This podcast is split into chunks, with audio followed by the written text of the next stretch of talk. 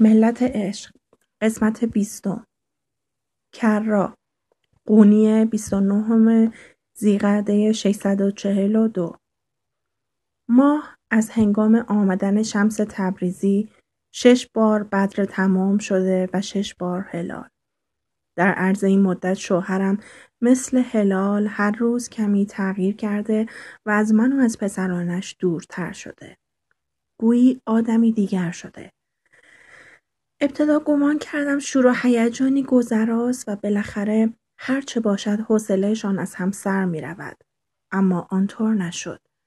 برعکس روز به روز بیشتر به هم گره خوردن.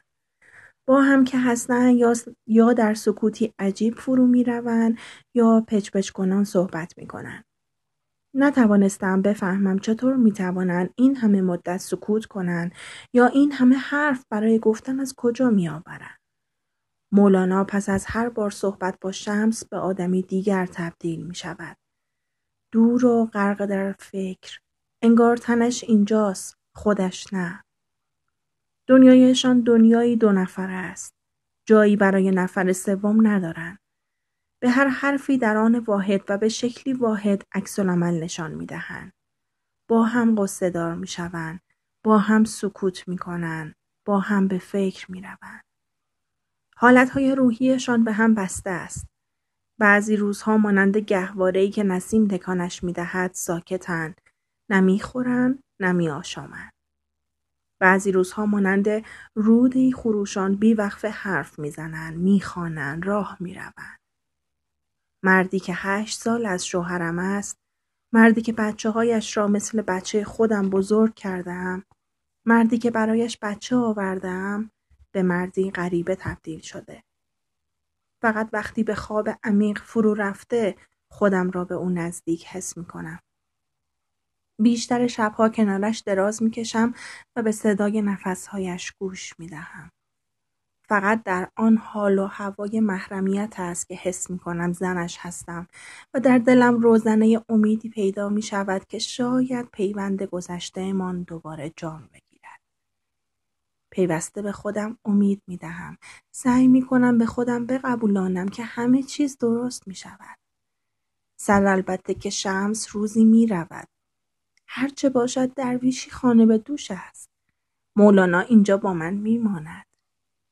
او به این شهر به شنونده هایش به طلبه هایش تعلق دارد.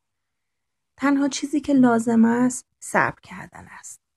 هر وقت صبرم تمام می شود روزهای گذشته را به یاد می آورم.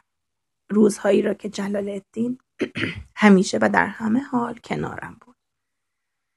وقتی خبر ازدواجمان پخش شده بود بعضی ها پشت سرم حرف هایی زده بودند. کرا قبلا مسیحی بوده.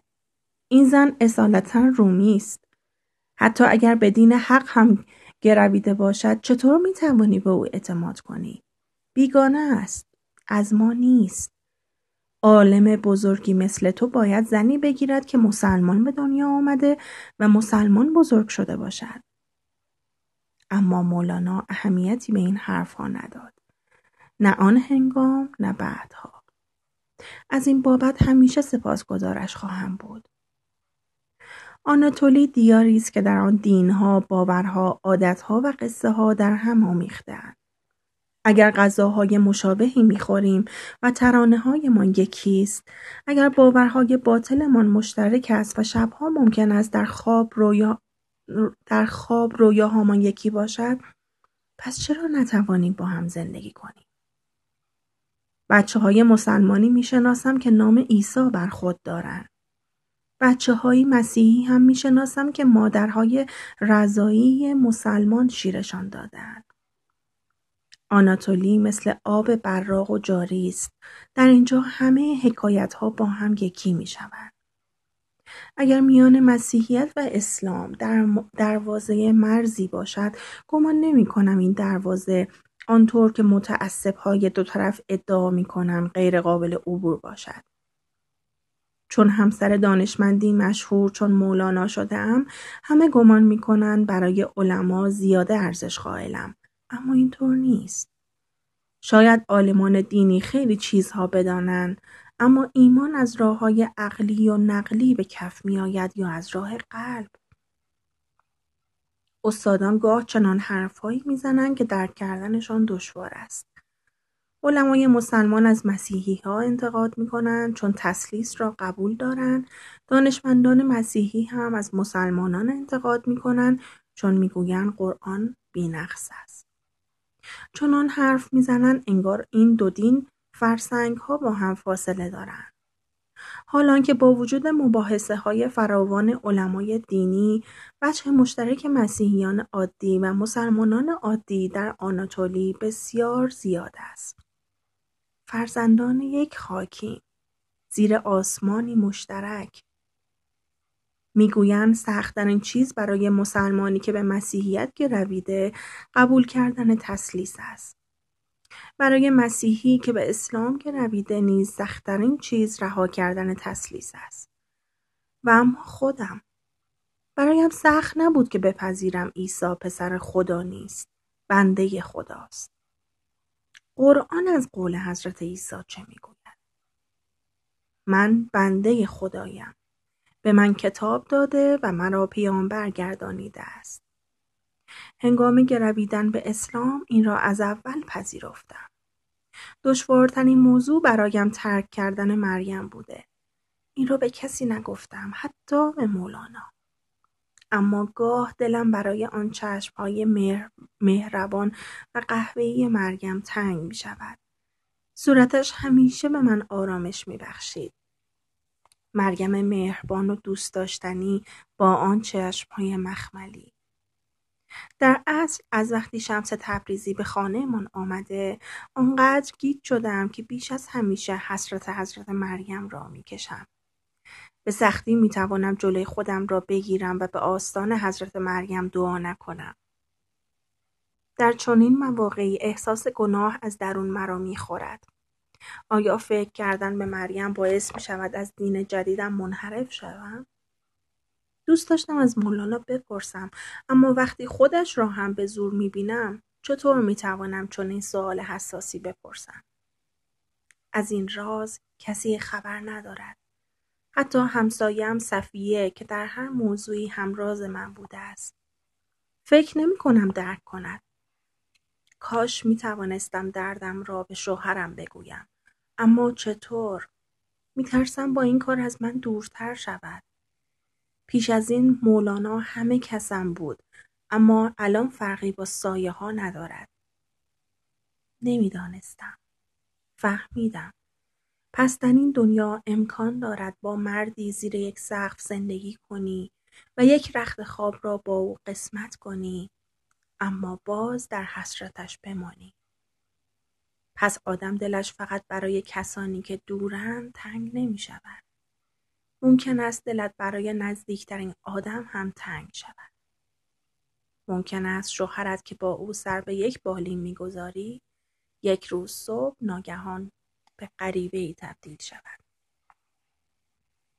شمس قونیه هشت محرم 643 این همه ترس و وهم و من انسانهایی پیدا می شوند سی روز ماه رمضان را روزه می گیرند. عید که شد برای کفاره گناهانشان گوسفند هنابسته سر می برند. به حج تمتع و عمره می روند. روزی پنج بار سر بر سجاده می‌گذارند اما در دلشان نه جایی برای محبت است نه جایی برای مرحمت مرد حسابی پس برای چه این همه زحمت مگر بدون دوست داشتن و دوست داشته شدن می شود ایمان آورد. اگر عشق نباشد عبادت هم کلمه خشک و خالی می شود. عبارت از پنج حرفه کنار هم نشسته. پوستهای بیمغز انسان باید با عشق و در عشق ایمان بیاورد. باید در رگهایش عشق به خدا و انسانها را حس کند. گمان می‌کنند آفریدگار جایی آن بالا در آسمان هاست. بعضی ها هم در مکه و مدینه به دنبال او میگردند یا در مسجد محلهشان مگر خدا در یک مکان می گنجد چه قفلتی او تنها در یک جاست در دل عاشقان. از این رو چنین گفته است نه آسمان می‌تواند در برگیرد مرا نه زمین. فقط و فقط در قلب بندگان مؤمنم می گنجم. این ابله را ببین. می‌خواهد با خدا معامله کند. یعنی تو الان هر گونه خباست را در ذهنت بپروران پشت سر این و آن غیبت بکن به ناموس مردم چشم داشته باش حق را ناحق بکن به محض خارج شدن از مسجد نمازی را که خانده ای فراموش بکن. بعد هم خیال بکن با دو تا گوسفند قربانی کردن و چهار تا دعا از برخواندن همه چیز درست می شود. اگر پاک کردن قلبت را نمیدانی بیهوده وضو نگیر. آفریدگار من تاجر نیست که با امثال تو تجارت بکند. آفریدگار من بقال نیست که گوشه ای از دفترش ستون گناه داشته باشد و گوشه دیگر ستون ثواب بعد همین دو را از هم کم کند و حسابت را در بیاورد. نه در یک دستش ترازویی است برای کشیدن نه در دست دیگرش قلمی برای نوشتن. پروردگار من از این حسابهای پست منزه است. او زیبایی پرشکوه نوری بی پایان مرحمت و رحمتی بیکران است. از چه رو بت یا الهه بپرستم؟ پروردگار من همیشه زنده است. اسمش حی. از چه رو میان تاییدها و منعها و زنها و حسابها بمانم؟ پروردگارم بسیار دوست دارنده است. اسمش ودود. چطور می توانم پشت سر دیگر انسان ها بدگویی کنم اگر باور داشته باشم که خدا هر لحظه همه چیز را می شنود. اسمش رقیب. تا هنگامی که پاهایم توان داشته باشد نفسم براید و فرو برود و قلبم بتپد برای ستایش او ترانه می سرایم و پای می کوبم. دایره می و چرخ می زنم. مادامی که از روحش در من دمیده است من هم در هر نفسم او را یاد می کنم. نفس خود را خرد می کنم تا هنگامی که ذره در بینهایت حبه در عشق و گردی در امارت معظمی شوم که او برساخته با شور و اشتیاق و ثبات قدم به طرف او خواهم رفت. نه فقط به خاطر چیزهایی که به من ارزانی بلکه به خاطر چیزهایی که از من دریغ کرده نیز شکر خواهم کرد. چون تنها اوست که می‌داند چه چیز به صلاح من است. قاعده 24 حال که انسان اشرف مخلوقات است باید در هر گام به یاد داشته باشد که خلیفه خدا بر زمین است و طوری رفتار کند که شایسته این مقام باشد.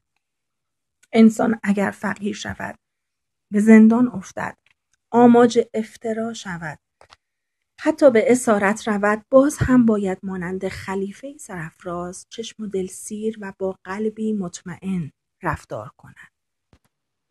شریعت می‌گوید مال تو مال خودت مال من مال خودم. طریقت می‌گوید مال تو مال خودت مال من هم مال تو. معرفت می‌گوید نه مال منی هست نه مال تویی. حقیقت می‌گوید نه تو هستی نه من. متاسب ها به جای که خود را در عشق خدا فنا کنند و با نفس خود جهاد کنند همیشه با دیگران می جنگند و از نسلی به نسل دیگر تخم ترس می پاشند. اگر انسان بدبینانه نگاه کند به همه جا طبیعی است که همه جا بدی ببیند. هرگاه در جایی زلزله خوشسالی شود نشانه غضب خداوند میشمرند. حالان که آشکارا گفته است رحمتم از غضبم فزون است با این حال می نشینند و نظاره می کنند. می خواهند حق انتقامشان را بگیرد. زندگیشان پر است از کینه و خصومت. نامهربانی ابر سیاهی است که رویشان را پوشانده. مبادا درختها باعث شوند جنگل را نبینی به آیه های تنها قناعت نکن باید جزها را در پرتو کل خواند و کل در جوهر پنهان است. و کل در جوهر پنهان است فکر می‌کنم. متاسب ها به جای آنکه جوهر و کل قرآن را دریابند به یکی دو آیه بسنده می‌کنند.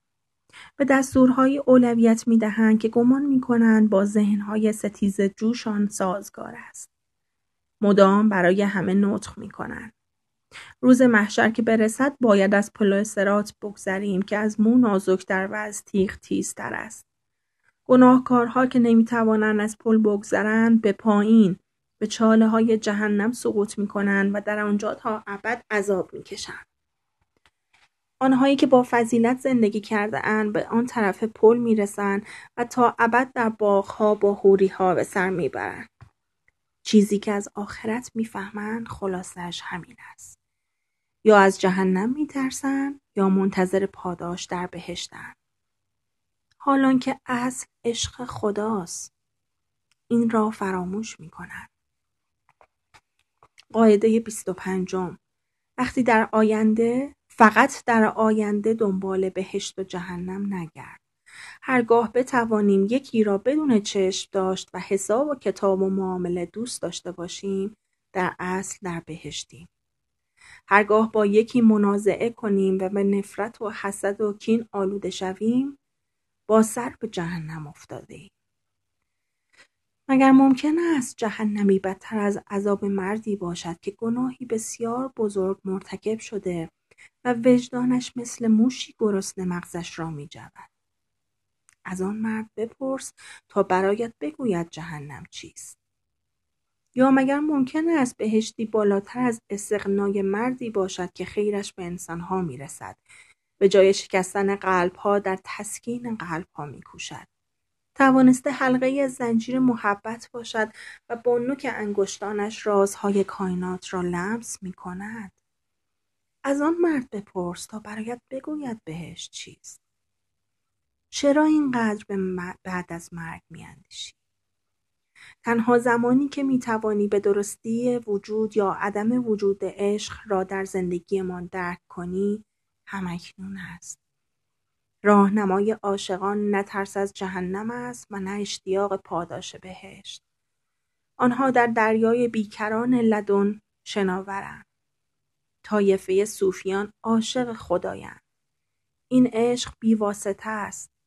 بی پیچ و خم بی چشم داشت آه من العشق قبل از عشق بعد از عشق عشق قدیمی ترین و پابرجاترین سنت روی زمین است عاشق رانده می شود اما نمی راند.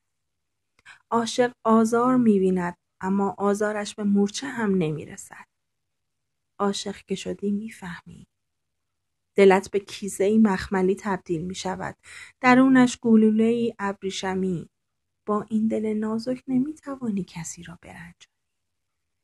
به صف اشاق می پیوندی. نه ترس. در عشق که فنا شوی تعاریف ظاهری و معقوله های ذهنی دود می شود و می رود به هوا. از آن نقطه به بعد چیزی به نام من نمی ماند.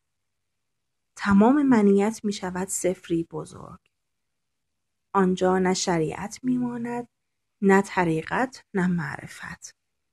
فقط و فقط حقیقت است که میماند. دیروز که با مولانا درباره این امور صحبت می کردیم و می اندیشیدیم یک بار چشمانش را بست و این ابیات جاری شد از آن لبهای عزیزش. چه تدبیر این مسلمانان که من خود را نمی‌دانم. نه ترسا نه یهودیم نه گبر و نه مسلمانم. نه شرقیم نه غربیم نه ال... نه علویم نه سفلا نه از ارکان طبیعیم نه از افلاک گردانم. دویی را چون برون کردم دو عالم را یکی دیدم. یکی بینم یکی جویم یکی دانم یکی خواهم. مولانا می‌گوید از من شاعر در نمیآید راستش از شعر خیلی خوشم نمیآید حالان که شاعری در درون دارد آن هم چه شاعر توانایی برای پاره کردن پیلش آماده می شود. دویی را دیر زمانی است برون کرده. آنچه در نظر دیگران جدا جداست در نظر او تک و واحد است. آری حق با مولاناست. او نه شرقی است نه غربی. اهل دیاری کاملا دیگر است. جزو ملتی کاملا جدا. ملت عشق. صدا مژده مقدس داده